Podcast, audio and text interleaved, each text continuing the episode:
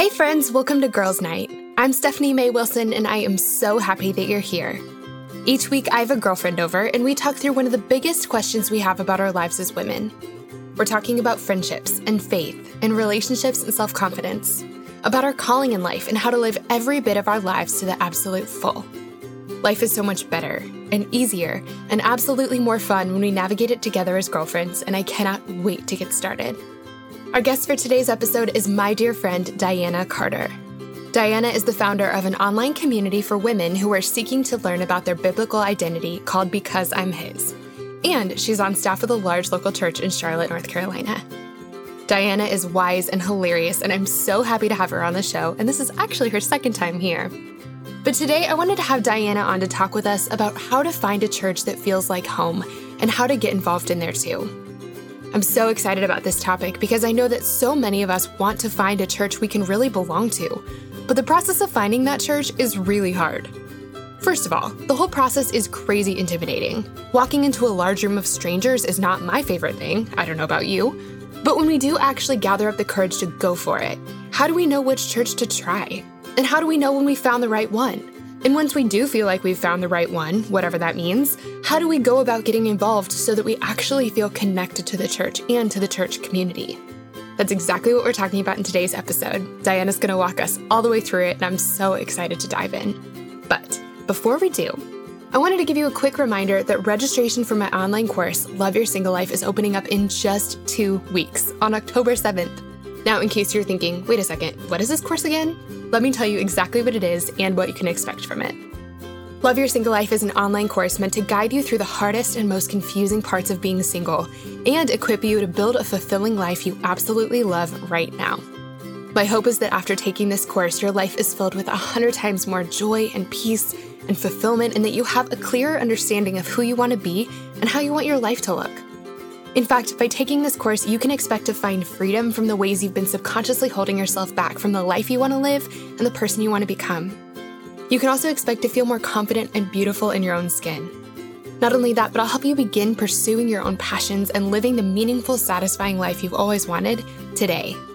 You'll experience more confidence and success in dating. I'll help you gather an amazing team of girlfriends who will stick together no matter what season of life everyone is in. This course will help your heart be truly ready for an amazing marriage when the time comes, and that's just the beginning. One of my absolute favorite parts about the course is the private Facebook community that comes with it. In this group, you'll have a chance to connect with women who are walking through the same stage of life as you. You'll get to cheer each other on as you take steps to grow in your faith, in your friendships, in your dating relationships, in your identity, and more.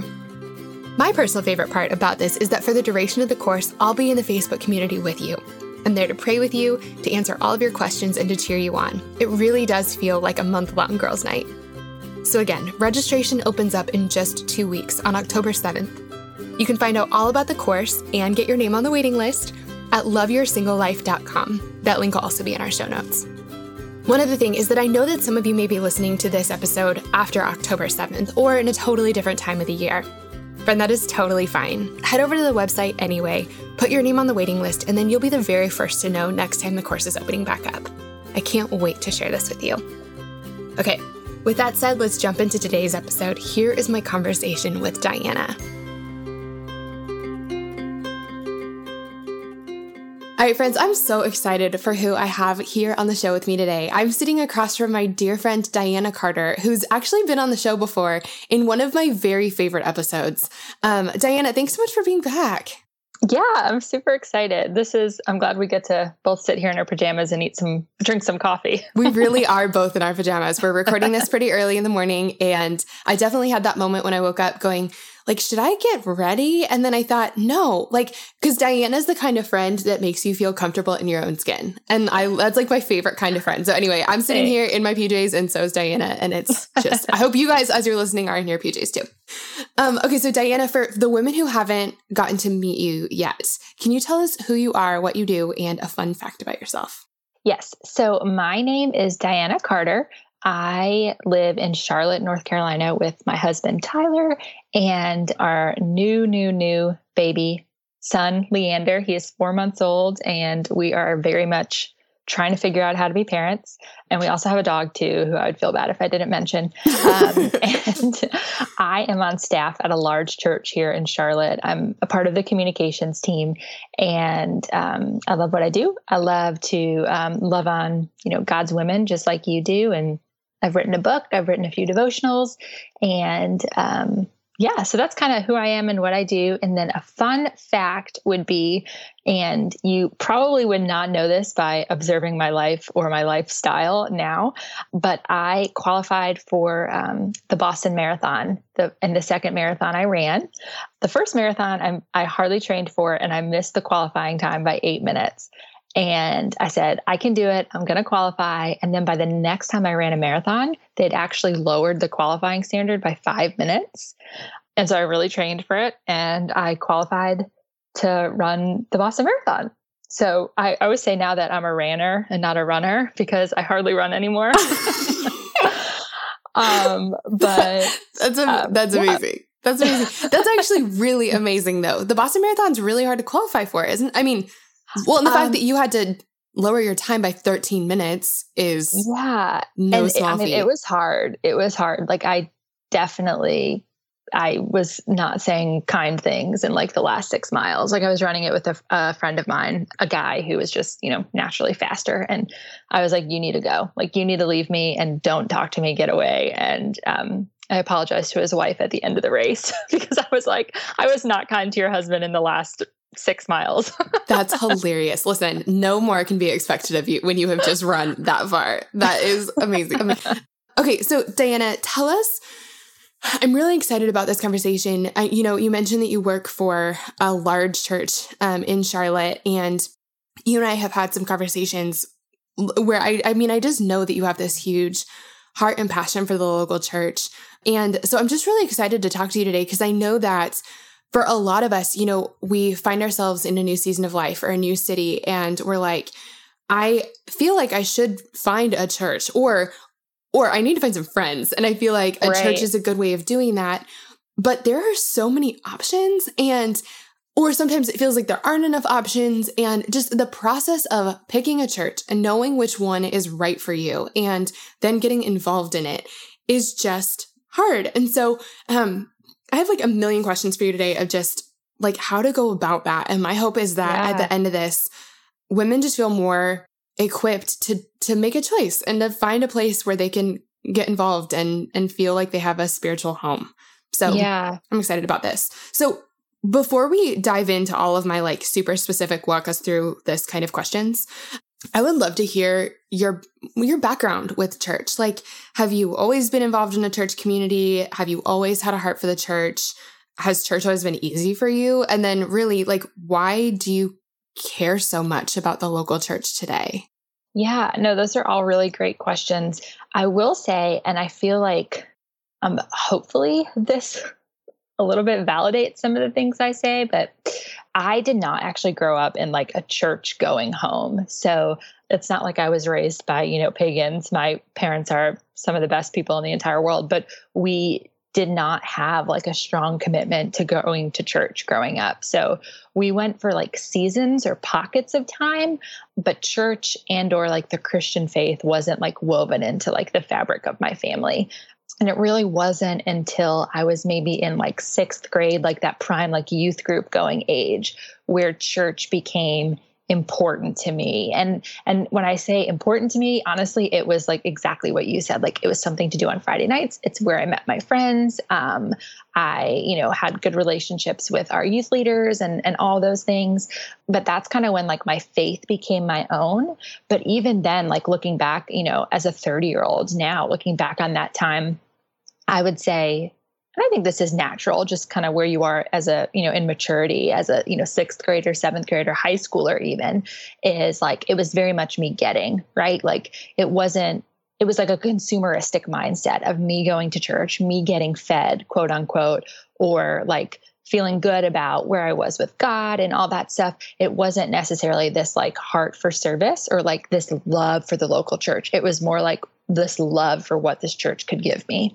Um, and it wasn't really until recently, I would say, like within the past five or six years for me, that like this care for the local church came about in my life like this actual like okay I love the local church for you know ABC reasons, and um, I think that that shift has really kind of even enriched my faith too, because you know that we we you know as plain and simply as I can put it, I feel like God cares about the local church, so because He cares about the local church and loves the local church, we ought to as well. And so it definitely has not always been easy. I mean, there have been times and seasons, even in my kind of adult life, where I have had the propensity to kind of distance myself from the church.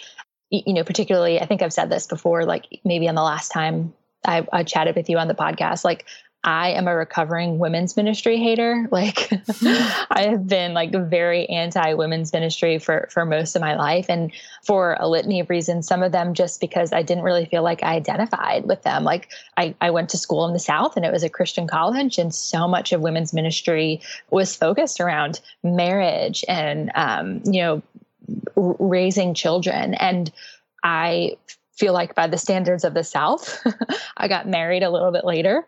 Than a few, you know, most people did and had children a little bit later. So when all of that stuff was focused on, you know, being a wife and being a mom, it, it felt a little bit isolating to me. And um, I just couldn't identify even with some of the analogies, right? Like that are being used to teach or, or things like that. And so I've definitely felt that tension. And then even now, um, the church I work for here in Charlotte, we are going through a huge, huge, huge um, leadership transition. And it has been very painful for a number of reasons. Like you said earlier, like church is a family, and sometimes families get messy. And it has gotten a little messy, to say the least. And, um, you know, it, it's hard. It's hard to to see it. It's hard to experience it. I I remember even in my interview to to work at the church that was and still is, you know, the the church home that Tyler and I attend. Um, but interviewing to come on staff, they said like, "Hey, you know, are you ready to see how the sausage is made? Essentially, like, are you ready to get a peek behind the curtains? Because we do operate with integrity and we do, you know, do our best to follow Jesus. But at the end of the day, like, you are working with messy people." And they're messy people who love Jesus and are so in need of his grace, like we all are. But, you know, we're not perfect people here and how is that going to affect your faith or your relationship with not only this church but with christ's church? So i'm so glad um, they asked you that because that really is like i've, I've worked um, at churches and i've been behind the scenes in a lot of seasons and it is like it, it stretches you in a new way kind of like finding out that your parents are human you know? Yeah, like they're not yeah. just perfect. Well and, and i mean some of us find that out like way earlier than i wish we did, you know, but it's you know, you have this expectation or this hope for for them being perfect and them having all the answers and them doing everything right and and it's it can be really disheartening to find out that they are like often just as confused as we are. Um, yeah. And and that's really true of the church too. And so it takes a whole extra step in our faith to say, like, to not put our faith in the church or not put our faith in our pastor or whatever, but to really put our faith in Jesus and realize that our church or our pastor is a group of people or a person that is there to help us learn more about Jesus and get closer to him. Yes. But ultimately, he is our savior, not them. But that's uh, yes. like a, a hard step to take. It can be really, really disappointing when things don't, you know, happen the way that we hope they're going to. Exactly. And I think it just, when you go into it and it being either it's vocational ministry or even just being a part of a church. I think without that mindset that you just said, like the church's job is to point us to Jesus, not to stand in for Jesus, like it can it can be damaging if if we don't have that clear mindset, if we don't have that clear understanding. Yeah, yeah. Um, I was gonna, you know, ask you this towards the end, but I feel like this is the perfect moment to, you know, as we're talking about church and as we're about to talk about how to get involved in church, I know that so many women are sitting here having really been burned by the church or having been hurt. I also know that, you know, as we're getting involved in a church, we're like opening ourselves up to disappointment. Like we yeah. there are going to be imperfect people. Every single church is full of really imperfect people just like we just said. And so like how do we do you have any thoughts for how we engage anyway? Like how do we go in anyway knowing that we could mm. like that there could be things that hurt us or disappoint us. Yeah, I so I think you um hit the nail on the head for lack of better words when you when you said like our faith is in Jesus. Like I even remember going back to my interview, I I think I said this verbatim like hey, like my faith is in Christ and not in Christians.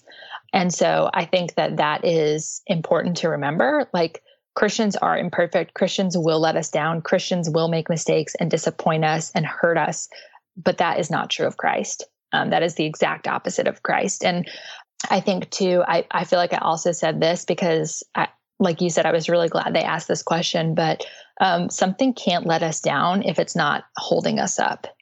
So if the church, excuse me, not the church, if, well, yeah, the church, if the church is not holding me up and, and my foundation and not what is sustaining my faith, then it, it, can't let me down because what is holding us up and what is sustaining our faith and what is the foundation that we build our lives on is Jesus and Jesus is the rock and and Jesus like I said doesn't disappoint us. So I think being able to have that distinction in your head um, and in your heart and in your soul, it's really just a level setting your expectations.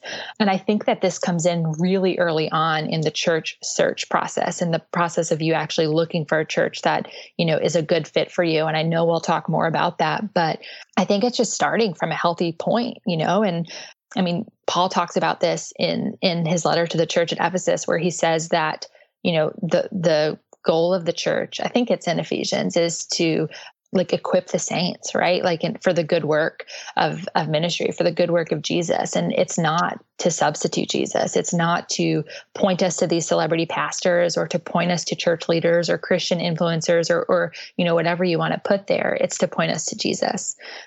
I love what you said about something can't let us down if it's not holding us up. And I think, you know, there can be this tendency, especially if you've been hurt in the past. And I mean, I've gone into churches this way, feeling a bit this way. It's something I've been working through too, of like having this kind of big wall up around your heart of, okay, so I'm gonna I'm gonna come here, but I'm gonna come in with a major grain of salt. If I really protect myself, then I can't really be hurt. And I think, like, I mean, I really understand feeling that way because I've spent a lot of time feeling that way. But yeah. also, I think that like knowing nothing anything we go into is going to be imperfect in some way. Every relationship, every institution, every business, every yeah. like for some this is a terrible analogy, but it's early in the morning, so you guys will forgive me. Um, but like I was picturing, you know, a church is in some ways I mean, it's a it's a nonprofit, so it's a little different. But like in some ways, it's a, a business. Like money has to come in, money has to go out. Like it has to run efficiently. And so the the analogy that came into my mind was like a restaurant. You go into a restaurant and even the best restaurants in the world like sometimes make crappy food. Like every yeah. once in a while like someone on the you know team or one of the chefs or one of the sous chefs or something like wasn't the right fit or something happens or one of the logistic like you know a shipment doesn't come in on time or something just doesn't get looked at again before it goes out into the restaurant. I mean just every I mean, really, I think I think the better analogy is like not throwing out the whole bunch because of a bad apple or however that yes. phrase goes. And so I think yeah. like it is true that the church is never going to be perfect and it's never going to replace Jesus for us. But even though we have been hurt in the past maybe or even though like crappy things can happen, it doesn't mean it's it's worth throwing the whole thing out. Right. Right. Yeah. So so talking about the church, um, and you actually kind of started talking about this, which I'm really glad. When we're looking at church and the importance of it, like what does scripture say about church what like what can you tell us about um, and i know this is a huge question so um yeah. Uh, you don't have to like lead us through a whole bible study right now but uh just like big picture sense um and you i mean you just kind of mentioned it like to equip the saints for for to equip us to to do the work of the kingdom. But tell us a little bit more about like big picture why church is important, like biblically. Yeah. And I think I said this before, and this is like where this is what it boils down to, like most simply to me, is that like I think of the the passage in Ephesians that is read at every wedding, probably, where Ephesians 5, where it says, you know, husbands, love your wives as Christ loved the church and gave himself up for her. Like God cared about the church or cares about the church and loves the church so much that he sent Jesus to die for the church. And if the local church matters that much to God, then it ought to matter that much to us. and and the fact that we are just literally like Jesus's body on earth. I mean, we see all throughout the New Testament that the church is referred to as the body of Christ. And so if we think even just practically like Jesus, right? Like he he's, you know, gone physically, he's ascended into heaven. And as Christians, we know that the Holy Spirit lives in us.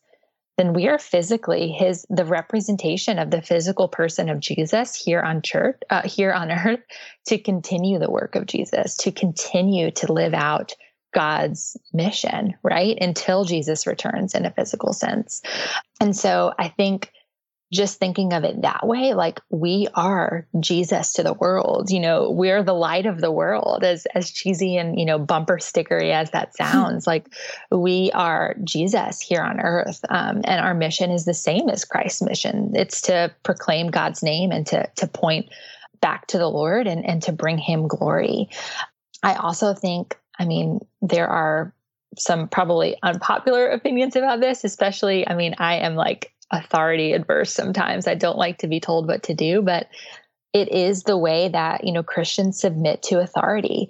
We submit to the authority of Christ, but I think it's in Hebrews where Paul talks about like, hey, you know, these spiritual leaders have been appointed over you to I think keep watch over your souls and like we we are supposed to submit to the authority of the local church. And so that we don't become these you know rogue christians. And i think what what's hard right now is i think we've seen or at least i have seen this and, and perceived this and you may may agree or disagree with this but i feel like there is this subtle move kind of away from from church in you know generationally or or on social media as we kind of see this sort of like pick yourself up by your bootstraps type thinking or um, and there's this move away from the local church. And really kind of what i see in that is this move away from our need to submit to authority or like the call to us to submit to authority. And trust me i don't like the word submit. Like i mean ephesians 5 is hard for me. I've spent a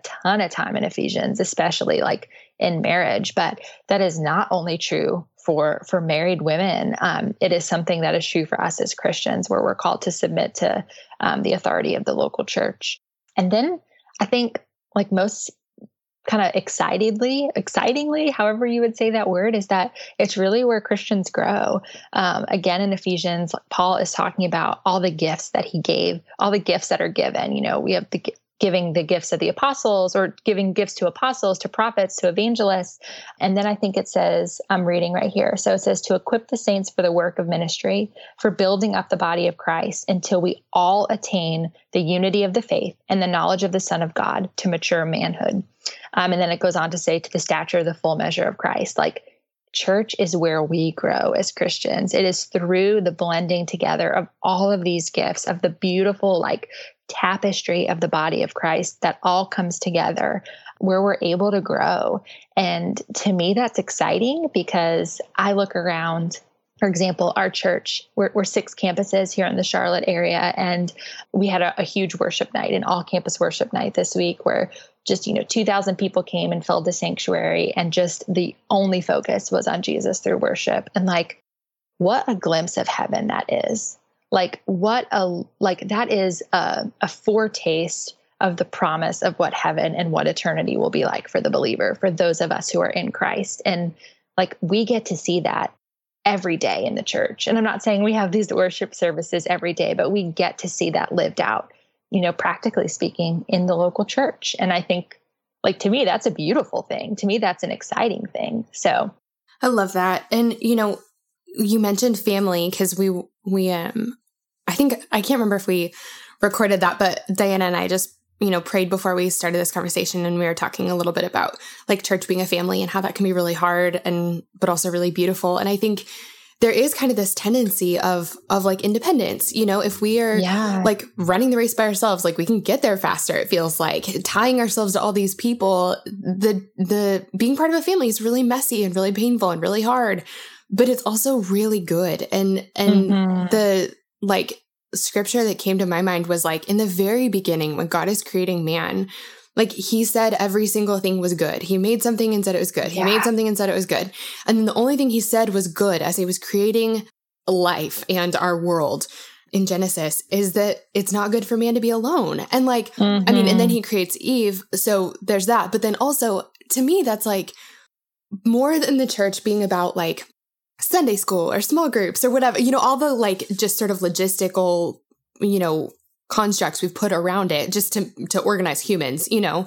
I feel like the point is that it's not good for us to be alone. Like we're not supposed to do this alone. Yes. Faith and life are too hard to do by ourselves. And so church is and and it was in like in the Bible and it is now even though they look a little bit different like logistically it's it's about us not being alone and and not going yes. through life by ourselves and not like we we get i say this all the time we get further faster and the journey is so much more fun when we're on it together and that's true for ministry that's true for marriage that's true for friendship yes. that's true for every part of our lives and the church body is getting together with your family in christ so that you can walk this journey together Yes, that is something that Tyler always says. And I will forever say that my husband Tyler is one of the wisest people I know, but because he will just come out with these like quick quippy statements. But when I was telling him about this and what you and I were going to be talking about, he said, Well, Diana, it's so simple. Like, God Himself is community. He is the example of community because He's three in one. He's Father, Son, and Holy Spirit. And if God is community, and he's God, right? Then obviously us as, you know, mere humans, we have this need in us for community. And the way that God has planned for that to manifest itself in our lives as in the lives of believers is through the local church, is through, like you said, being better together, going farther, faster together. Yep. I love that. I love that. Mm. You know, so we're talking about church on kind of like a, a grander level, but like on more of an individual sense or on, on more of a personal level, like what can happen in our lives if we really get involved in church? Like, what are some of the things that you've seen happen either in your own life or in other people's lives? Like, personally for our personal mm. faith um, i know we mentioned that like growth comes comes from that but i, I would just like i just want to kind of paint a picture of like truly what can happen in us when we when we really yeah. get involved with other believers in church so for me, um, God's people have been one of the most like clear and influential ways that God has actually pursued my heart.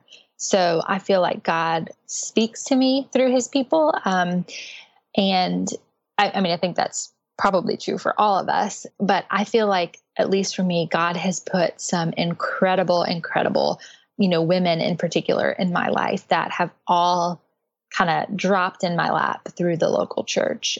So when I first moved to Charlotte, about six years ago or six and a half years ago now, I was in just a really hard place. I was in a really just unhealthy relationship, was about to go through like the messiest drawn out breakup of my entire life. And I just like needed community. And I was in a brand new city, just like you said, and I didn't have anyone. Like I had a couple friends from college, um, but they were guys. And I was just like, no, like I need girlfriends. Like I need someone who's going to come over and sit with me on my couch and eat ice cream and let me cry.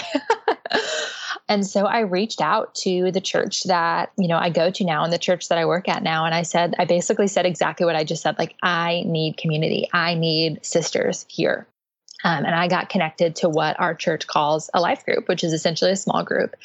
And um, through that, like subset of the local church. So it's a very large church. So life groups are basically at our church what makes a large church feel small, right? Like we always say, community happens in circles and not rows. Um, and so these are the circles that we get to gather in. And I mean, just from those women alone, I, I think three key things really happen. I think the first is that God used those people to kind of fill in the gaps of my my faith. And what I mean by that is like I was in that life group with women who have, you know, come to Jesus within the past 5 months, but there are also women in that life group who have been walking so faithfully and so closely with the Lord for, you know, 15 or 20 years.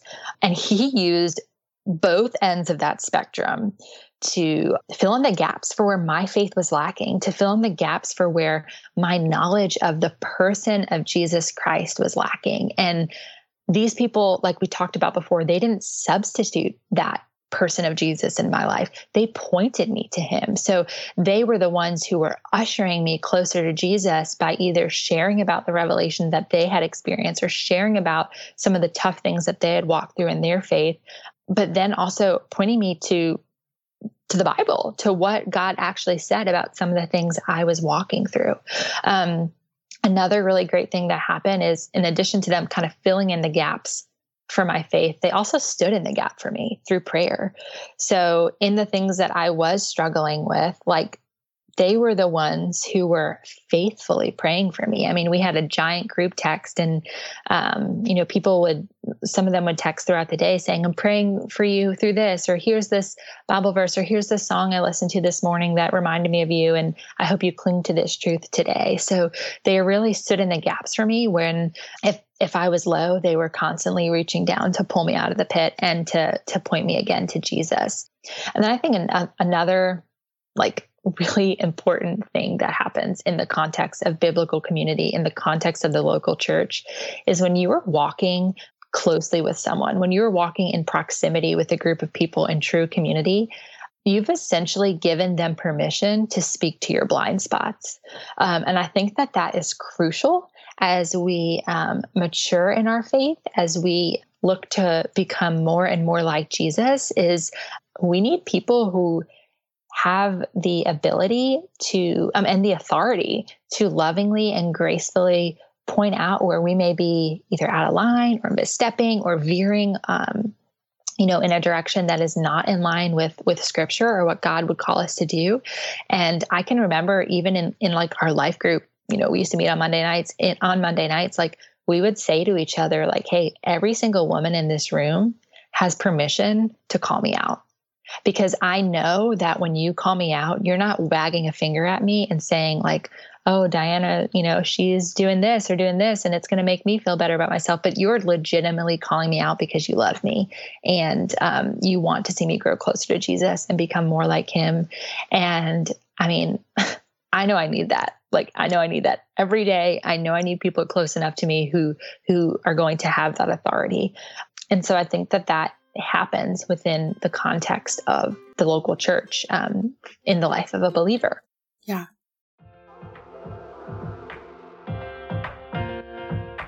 Shout out to Claritin for supporting this episode and providing us with samples.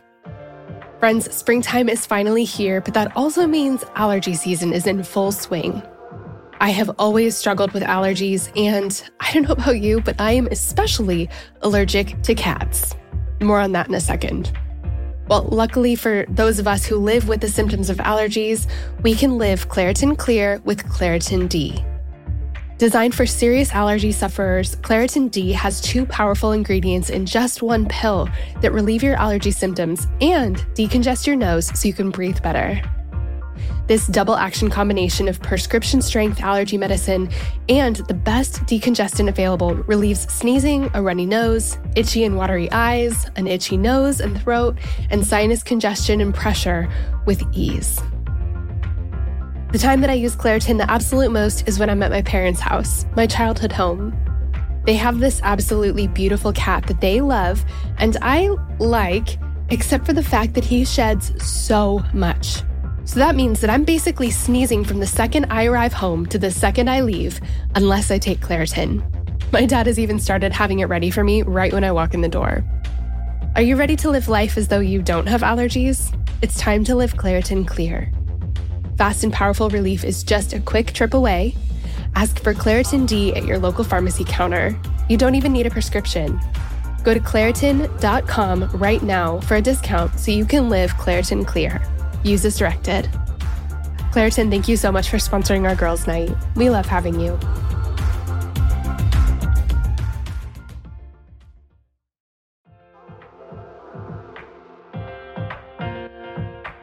This show is sponsored by BetterHelp. As many of you know, I recently wrote a book, and while it was the most rewarding project of my career so far, it also came with a lot of hard work and long nights.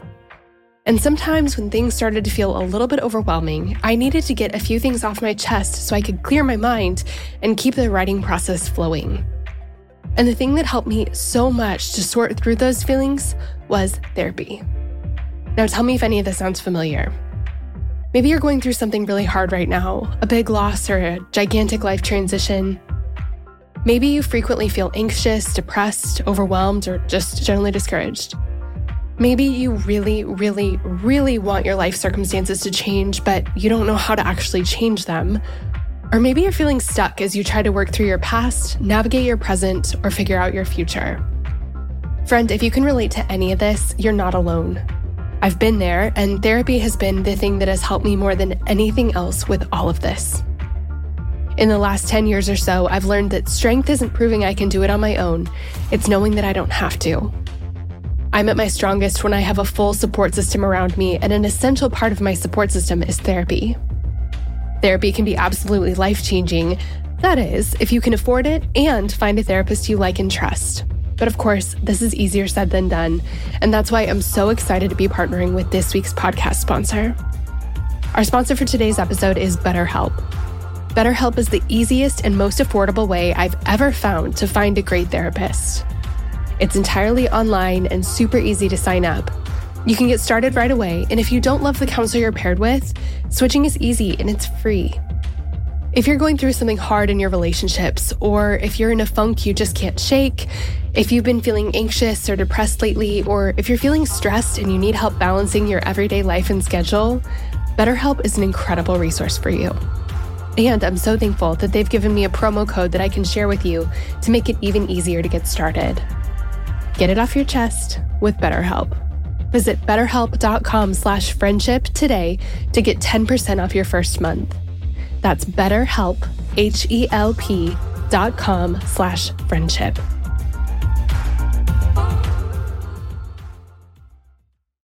You know, I think that like along with or along with accountability comes encouragement and then also mm. just someone to like do it alongside you. Um, yes. I know that some of the girls listening have have gotten to read my book, The Lipstick Gospel, and in it I talk about how um, I really was the only Christian I knew. I mean, I I my the people around me were not Christians, and so mm-hmm. when I mm-hmm. became a Christian, it was a really unpopular thing to do. And yeah. um, I had Kelsey and Michelle, my best friends, who were who were Christians, and they like were at my university, but I didn't see them every day, and I, I needed like just a little bit more of a community to do this with. And after I became a Christian, there was like about six months where I didn't have maybe less. I've, I can't remember the timeline at this point, but um, there was a, there was a long time where like I came back to school and I was a Christian and I had changed, but like nobody around me got it. Nobody else around mm-hmm. me was like walking the same road that I was. And there was some time where I was like, God, I'm out. Like, I cannot do this by myself. Like, yeah. I feel like faith is too hard. To, like anything, any part of life is too hard to do by yourself. But I was feeling that way really strongly about, about my faith. And so the thing that really changed was I ended up going on this mission trip, um, with one, with our college ministry. Um, I like say that Michelle tricked me into it and which is like sort of true. Um, my best friend, but I went on this mission trip and for the very first time, I was surrounded by people who also loved Jesus. And there were like 40 of us. And I really had just never, other than Kelsey and Michelle, had really never met Christians that I that I knew of, and I'd actually never met a Christian guy ever. And so, uh, like, I'm all of a sudden surrounded by people who can be my mentors and people who can be my friends and people who can laugh with me and like a new guy that I have a crush on now because I found out that Christian guys are a thing. And I mean, I just like all of a sudden had this group of people around me who were also walking the same path I was. And the difference of like how deeply I was able to connect with God and how like fast I was walking down this path like towards him before I met all those people versus after. I mean, it it like lit this fire under me. All of a sudden, yeah. I just felt like my faith was able to be was able to come alive in a whole new way because I because I had people surrounding me. And I just, it was totally transformative for me. Like we, like, I feel like our, our faith can grow to a point by ourselves, like it can kind of, mm. but it, at some point it hits a ceiling and having people around us to keep us accountable, to teach us, to mentor us, or to just walk the road alongside us, like breaks through the ceiling. And all of a sudden there's no limit to how how much we can grow or how close we can grow to the Lord. It just is like we just get further when we're not doing it alone. I couldn't agree more. And I think that there is something to be said for the value of knowing that, like, you know, for lack of better words, you're not crazy, yes. that um, certain things are hard and it's not unique to you or to your own walk with Jesus, that it is like a universal truth that, hey, this part is hard. You know, like dying to self is hard. It is hard to not be selfish. And you're not the only Christian who struggles with that. Like to just know that there are people who, especially if it's someone you look up to in the faith, like your friends, Michelle and Kelsey, if they were people who you look up to or looked up to at that time, or maybe still do, probably still do, but still like do. as people who, you know, are walking with Jesus, but you know that they still struggle, like that's hopeful for you. Yeah. You know, because you don't feel like the odd one out or or like something's wrong with you. So yeah, I mean we need people. Yeah. Yeah. Okay. So I I want to like really just ask you a million questions about about how to actually do this because like we know church is important on so many levels, but finding one and getting involved in one and choosing one and like I mean there just are so many tricky things about it. And so one of the things that I know I experienced when we first moved to Nashville was the fact that there are so many options. There are mm. so many great churches that I could have gotten involved in that I really like got kind of stuck in analysis paralysis. Like how do you how do you choose out of all of these millions of options that are all great? Like Diana, how do we even get started choosing yeah. a church? So, I think for me it's it just starts with showing up. Um, I think obviously, like there is like you know how do you even find a church to visit? Like you you can google right? Like you can google churches near me or you can you know drive around your town. I mean you're in nashville i'm in charlotte like we're in the bible belt. So like i think in the city of charlotte there are close to a thousand churches. Oh like there's ac- like actually physically 1000 churches about which is just totally insane. So, like, yes, that is analysis paralysis, right? But it is, I think, if you're looking for a Baptist church, Google Baptist church near me. If you're looking for a non denominational church, Google non denominational church with me or near me. And then just show up. Like, I think, you know, to not enter into this like intense overwhelm, I think it's as simple as picking two or three churches and trying them out. I think, you know, Along those lines, though, it is very important to distinguish between church shopping and church hopping. I think when you church shop, you actually have an end goal in mind, and it's to find a church home. And that's where I would kind of suggest picking two to three churches and visiting them and giving them time. Like, I don't think it's picking two or three churches and then visiting one one Sunday, the next the next Sunday, and the next the third Sunday, and expecting to to find one that you like. I mean, that would be like suggesting that you go on several first dates with a bunch of different guys and then deciding which one you're going to marry. Um, I think that, you know, you have to give it time. So I would suggest going like maybe three or four consecutive Sundays at each church just to kind of get a feel for what they're really about, to get a flavor for what like their rhythms of ministry are. And I think that that is church shopping, but I think we can often confuse it with church hopping. And that's when I feel like there's not really any commitment to like, you know, eventually settling into a place. Like, I don't think that it's like the thought that we would find one that stick, but it's more of a of like a focus on like ourselves than on the church, right? Like, I feel like when we church hop, we're looking for a perfect church and we know that that doesn't exist.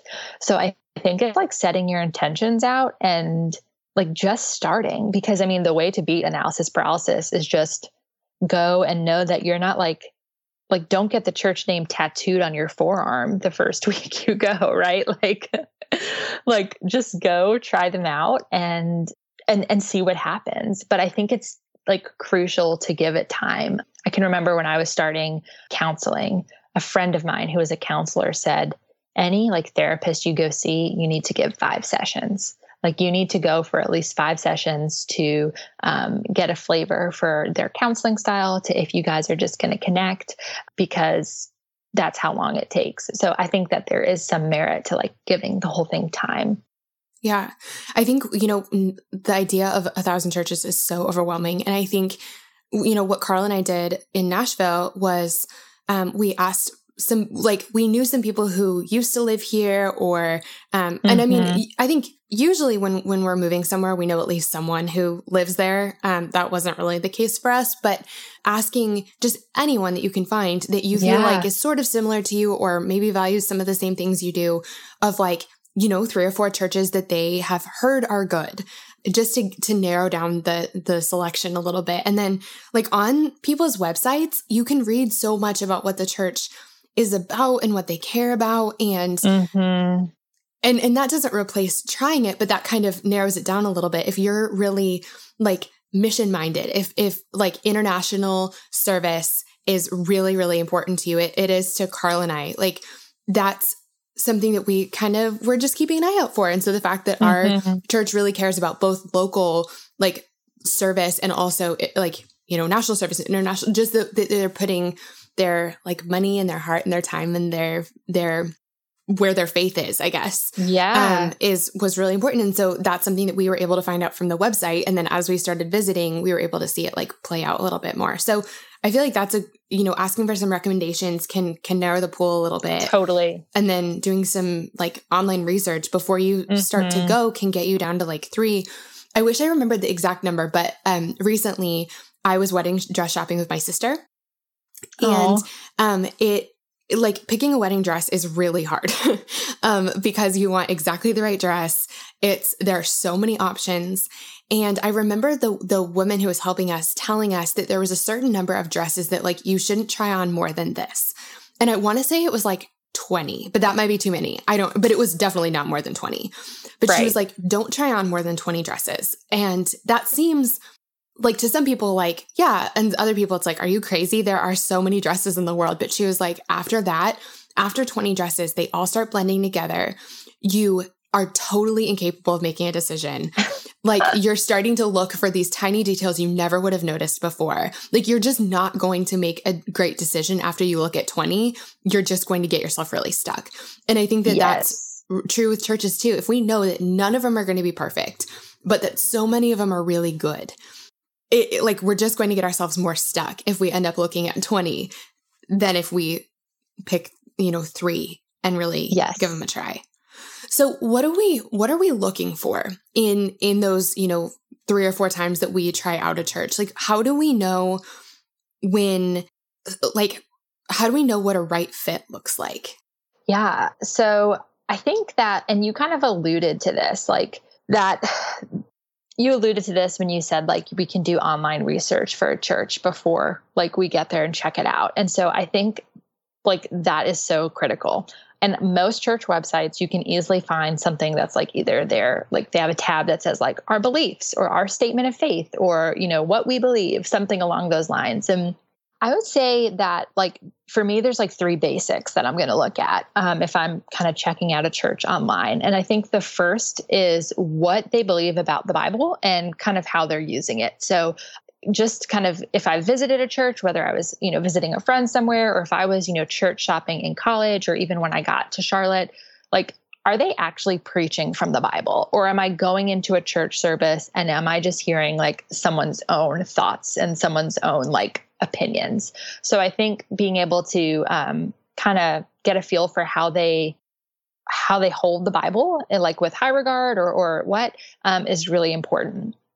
I think the second thing is like what they believe about the person of Jesus, as you know, whether as it fits into um, you know the Trinity, the you know Father God and the Son of Jesus and the Holy Spirit, just really digging into what they believe about Jesus Christ. And then the third to me that's really, really important is what they believe about like salvation, essentially what they believe about the gospel. Like, do they believe that Jesus is the way, the truth, and the truth?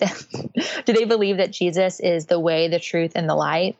Or do they believe that there are other ways um, to, you know, to enter into heaven. So those are the three essentials to me. And then basically everything else i feel like i'm willing to say is is kind of secondary so that's kind of what i would look for and then i think as far as like what does a right fit look like or how do we know when a church is the right fit i feel like bad that i didn't say this earlier but I really, really believe that the very first step in this whole church search is to begin with prayer. Like the truth is that God really wants us to be intimately connected to the local church because he wants us to be an engaged part of his body. So I think asking him to help us is really the first step because it's his desire for us. And so because it's his desire, he's going to help us. Like he's not going to leave us hung out to dry.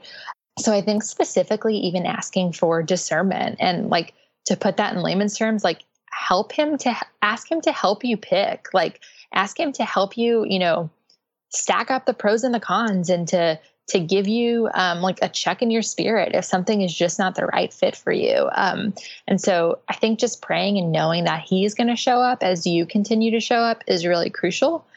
And kind of like with the wedding dress example that you just used, like as cheesy as this sounds, I really think if we start this process with prayer and and continue through the process with prayer, like you kind of just know when it's right. So like I I mean, Tyler and I right now are looking for houses. So we are putting our house on the market and and we've been looking for houses and like I can't look at a bajillion houses because I will get analysis paralysis. I'm very much like I think I really tried on like 3 wedding dresses before I was like, okay, I'm done. This is it. It's good enough. Let's get married. So I think when you when you find the right fit, like it just feels like home. Um, I mean, the first time I was looking for a house when I bought my townhouse. Like when I walked in, even though I had looked at probably 10 houses, like I was like, this is it. Like this just feels right. And I was willing to fight for it. I was willing to put in an offer that maybe I wouldn't have been willing to sacrifice a few things or to put in a higher offer on a different place. But because it felt like home, I was willing to lay more out for it. And I think that that is true when we when we're finding the right church or the right church home for us. Yeah, I love that. So Diana, I lo- I love everything that you just said, and and I think that's so helpful. And actually, one thing I want to add really quick is, you know, there are so many really good churches around so many of us. Like, really, there are so many churches in the U.S. just all over the place, um, which is amazing. One of the things, like on top of really like wanting to walk in the same direction that it that it seems like the church is walking in like that was the the most important thing as Carl and I were looking at churches but knowing that there were lots of churches who were one of the things we were looking for is proximity like we mm. wanted a church that was around us so that we could really connect with our our like immediate community. We also were looking for, you know, a church that had some people who were our age so that we could like really find people to walk alongside, but also mm-hmm we didn't want to just be in a church where everyone was our age. And so we made sure that there were some people there that are in the next phase of life from us. And so those were just like a couple more things that we were looking for. But I know that there's women listening, like when you were talking about your three must haves, looking through the statement of beliefs.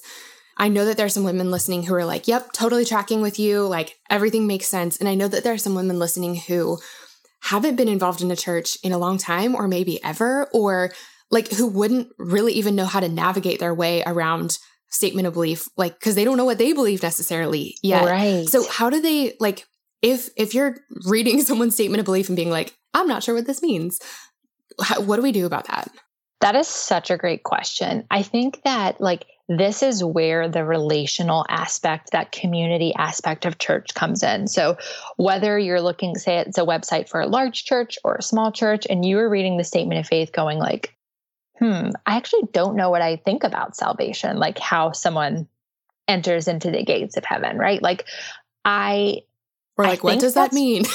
yeah, yeah, like I think that that's where like you go and like you ask someone. So whether it is a, a, pastor that's on staff or somebody at like the hospitality area of the church, or maybe it's like a small group leader or whoever you can get your hands on, basically, like there are people who are willing and excited and eager to answer those questions for you. And even at a church like as big as the church that we attend, which is like, you know, 6,000 people on any given Sunday, like we have people who are volunteers, we have people who are staff who are eager to say, I would love to get coffee with you and sit down and have this conversation. And guess what? You might not get it on the first conversation. You might not get it on the fifth conversation but I think that is where like we learn from each other. That's the part of being better together because, you know, to your point of somebody being five, six, seven steps ahead of you, maybe not in their life stage, but in their walk with Jesus, like you're going to learn from that person. And so I think it's just, again, going back to showing up and asking questions. And it is scary to do that sometimes. And it takes some bravery and it takes going outside of our comfort zones but it's worth it. And it's worth it every time. There, I'm so glad you said that because really, I'm picturing sitting across like coffee with my friend Lauren, um, who is one of my bridesmaids. She was like, you know, a few steps ahead of me in her faith. I mean, a lot of steps ahead of me um, when I was first becoming a Christian. And I remember sitting down with her and asking her so many questions. And I just didn't understand like anything that she was telling me. And I mean, I did the same thing with Kelsey and Michelle in, in the lipstick gospel. Like, what what are you saying again and what does this mean and i don't understand but it was through sitting with them that like finally it did click and really i mean that's mm-hmm. the whole story of the lipstick gospel i had a million questions i did not understand what this like who jesus was and how he connected to god and like what salvation even meant like i just didn't mm. understand any of it and so i'm asking them a million questions but it was through asking them a million questions that i I was able to like really mull it over both in my heart and in my mind. And then like really that's the reason that I was really ready to, to really say yes to God and say yeah. yes to Jesus because I had like had those conversations. And I remember sitting across the, the table from my friend Lauren one time being like, Lauren, I finally get it. Mm. And it just felt like something had clicked in my heart. And it was because I'd had enough conversations with her where I just like I just asked enough questions and and wrestled with it enough that finally I'm sitting across from her and I just remember like it just all of a sudden made sense and it was so amazing. And and so people like Lauren and like Michelle and Kelsey, whether they're your friends or whether they're a small group leader or whether they're a volunteer in the lobby, those are the people to, to talk to. And that's how you really yes. get to kind of figure out your faith. Yes. So, Diana, one of the last questions I wanted to touch on was I know that for a lot of us, raising my hand right now, because I've definitely done this, church looks a lot like showing up three minutes late, going and sitting down, participating in the service, and then exiting like the second you can. And you, like, I know from experience, especially at first, it's you can go to a church for a really long time and never know anybody. And so, what does it actually like? What are some steps we can take to move from I go, I sit in the back, I leave as soon as I'm able, and I don't talk to anybody, to this is my home. Like, this is my church family. Yeah. So, when you asked this question, the very first thing I thought of was like my freshman year of college. I ran cross country and track. So, like, immediately was like connected to upperclassmen in college. And I remember the like what the girls said to us freshmen. They said, in your dorm room, like the way you make friends and the way you get connected to people and like find your people here, like leave your your bedroom door open. So like when not like all the time, like when you leave, lock it. Yes, but like when you're in your room doing homework, when you're hanging out with your roommate, just leave your door open on your hall because people are going to pop in, people are going to walk by, you're going to say hi, and it was almost like a way to show like I am open to to meeting you. Like I'm open to you know, you asking me if you could borrow a pair of scissors or whatever it might be. And it kind of was just them saying, like, hey, you're going to get out what you put into this. And so, you know, when we take that same idea and apply it to going to church, whether it is a large church or a small church, I think I said this before, but something that my church has always said is that community happens in circles, not rows. So community is not necessarily happening on Sunday morning. Like, yeah, it might happen on Sunday morning when you're getting your coffee or lingering after the service, or maybe you go to lunch with people, but like, Community is happening when we are consistently living in proximity to other believers. And that happens in these smaller group settings, these smaller, like circles. So whether it's a Bible study that meets in somebody's living room or whether it is Sunday school at your church in the in the morning or whether it's a small group like on a topic that meets throughout the week, like that is where true community happens and that is where we actually are afforded the opportunity to kind of process things with people because I mean, this might not be true of all churches, but like uh, most of the churches I've ever attended, like we're not actually talking to each other in the service, right? Like we're not processing, we're being talked at. We may say amen or, or things like that, but like you're not processing alongside people. And I think that's where the growth actually happens. Even if you look back and you talked about this in the beginning, like, yeah, the church looks different now than it did back in, when the Bible was written. And they, they they were gathering over tables they were gathering over meals they were meeting each other's needs and so i think like this idea of community is not necessarily lived out on a sunday morning but in the days between sunday i almost feel like and i've never thought about it this way before but on sunday you like okay now, now that i'm thinking about this this is gross but um like on sunday you eat the meal and then throughout the week in your small group you digest it yeah. Like that's yeah. or or your body like uses it or something. I mean, that's how Yes. it's how it like really works at our church. We're taught something new. We learn something we didn't know before. Where we experience God's word in a new way, and then on Wednesday nights we figure out what to do with it. Yes. And I like that like back and forth kind of process. Agreed. I think that's a great analogy. Not gross at all. I'm like thinking about digestion and anyway, um, you know, something that and this is like I don't know. I hope I hope this this that me sharing this is helpful. But um, so Carl and I, it took us a long time when we moved to Nashville to pick a church. Well, we picked one initially, but it was really, really, really, really far away from our house, and so it like we you know we made some really like honestly lifelong friends through it but also we were like this just isn't the place that we're supposed to invest for the long term like unless we're planning on moving down here because there's just Right. something to making some friends on your own side of the city especially when you don't have any yes. so we started looking around for other churches and it just really took us a while. And, you know, some of it was analysis paralysis. There are so many churches here that are awesome. And then the other thing is that we travel a lot. Like we're gone a lot, Mhm. or we were just gone and we just got home a lot. So we finally picked one and it's on our side of town. And and we really loved it. But I like neither of us joined a small group for like a year. And, you know, we would always hear the announcements of like, you know, small groups are opening. They call them missional communities at our church. And actually, if anyone's in Nashville and they're wondering, like, Steph, where do you go to church? Uh, we go to Church of the City, which is just awesome. And there are campuses all over the city. But so, so they call missional communities. And so we would hear that on Sundays, like, hey, you know, a new round of missional communities is opening. Like, if you want to join. And we never joined because we're like, we're going to be there like half the time. Mm, And finally, we we met the first person we met at our church. Like we went there forever without knowing anybody. And we were talking to her and she's like, "Hey, are you part of a missional community?" And we're like, "No, we travel all the time." And she said something that honestly changed community for me here in Nashville. And this was just a couple years ago. She said, "Guys, this is Nashville. Like everyone travels all the time. Like it's a very transient city." And and She's like, everyone travels all the time. And she said, I would travel so much for work. I'm the leader of a small group and I'm never there. And she was like, seriously, like join anyway. And so we did.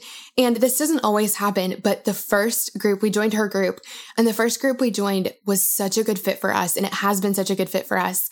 And the truth is, we miss a lot of Wednesdays. But the Mm. truth is, so does she, and so does everybody else. And it's so it's not the most like, like our attendance record is like a little rough for all of us, but it's so beautiful because we are still able to be involved.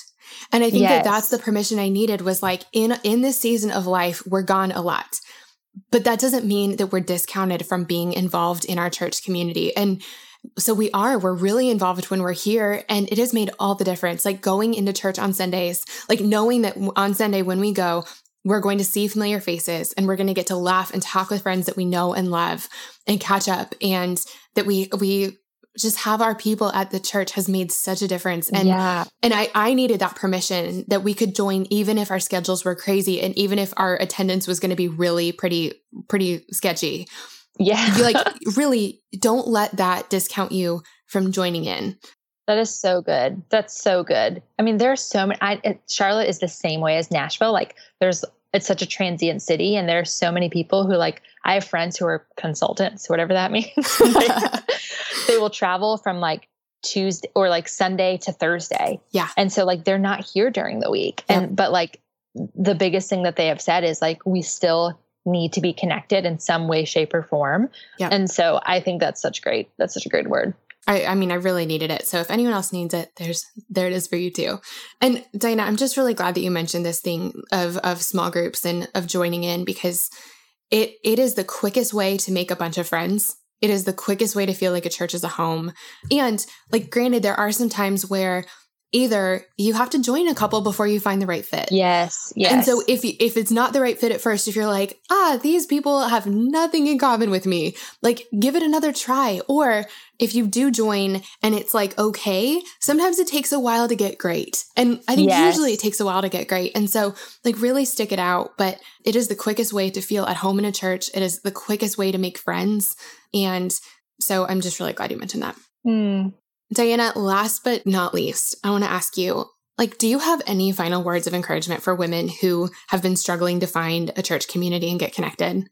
I think I would say is like, let Jesus take the pressure off. And what I mean by that is like, he wants you to be a part of a local church. This is not like some big, like, God dream that like you need to wonder is if it, if it's going to happen or not. Like God's desire for you is to be a part of his local church and to be deeply connected to his family in that way. And so I think to your point, like sometimes it takes time, but I think it's important to remember that God is going to honor your search and he's going to honor um, your heart and your desire to just um, kind of be in line with what he wants for you. And so I think that that's the first thing I would say. And then the second is like, because I feel like analysis paralysis is is a huge issue even if you live in a place where there aren't a thousand options maybe there's two options that you're stuck between. Maybe you have only access to two options and you just don't know which one is the right fit. Like just keep showing up.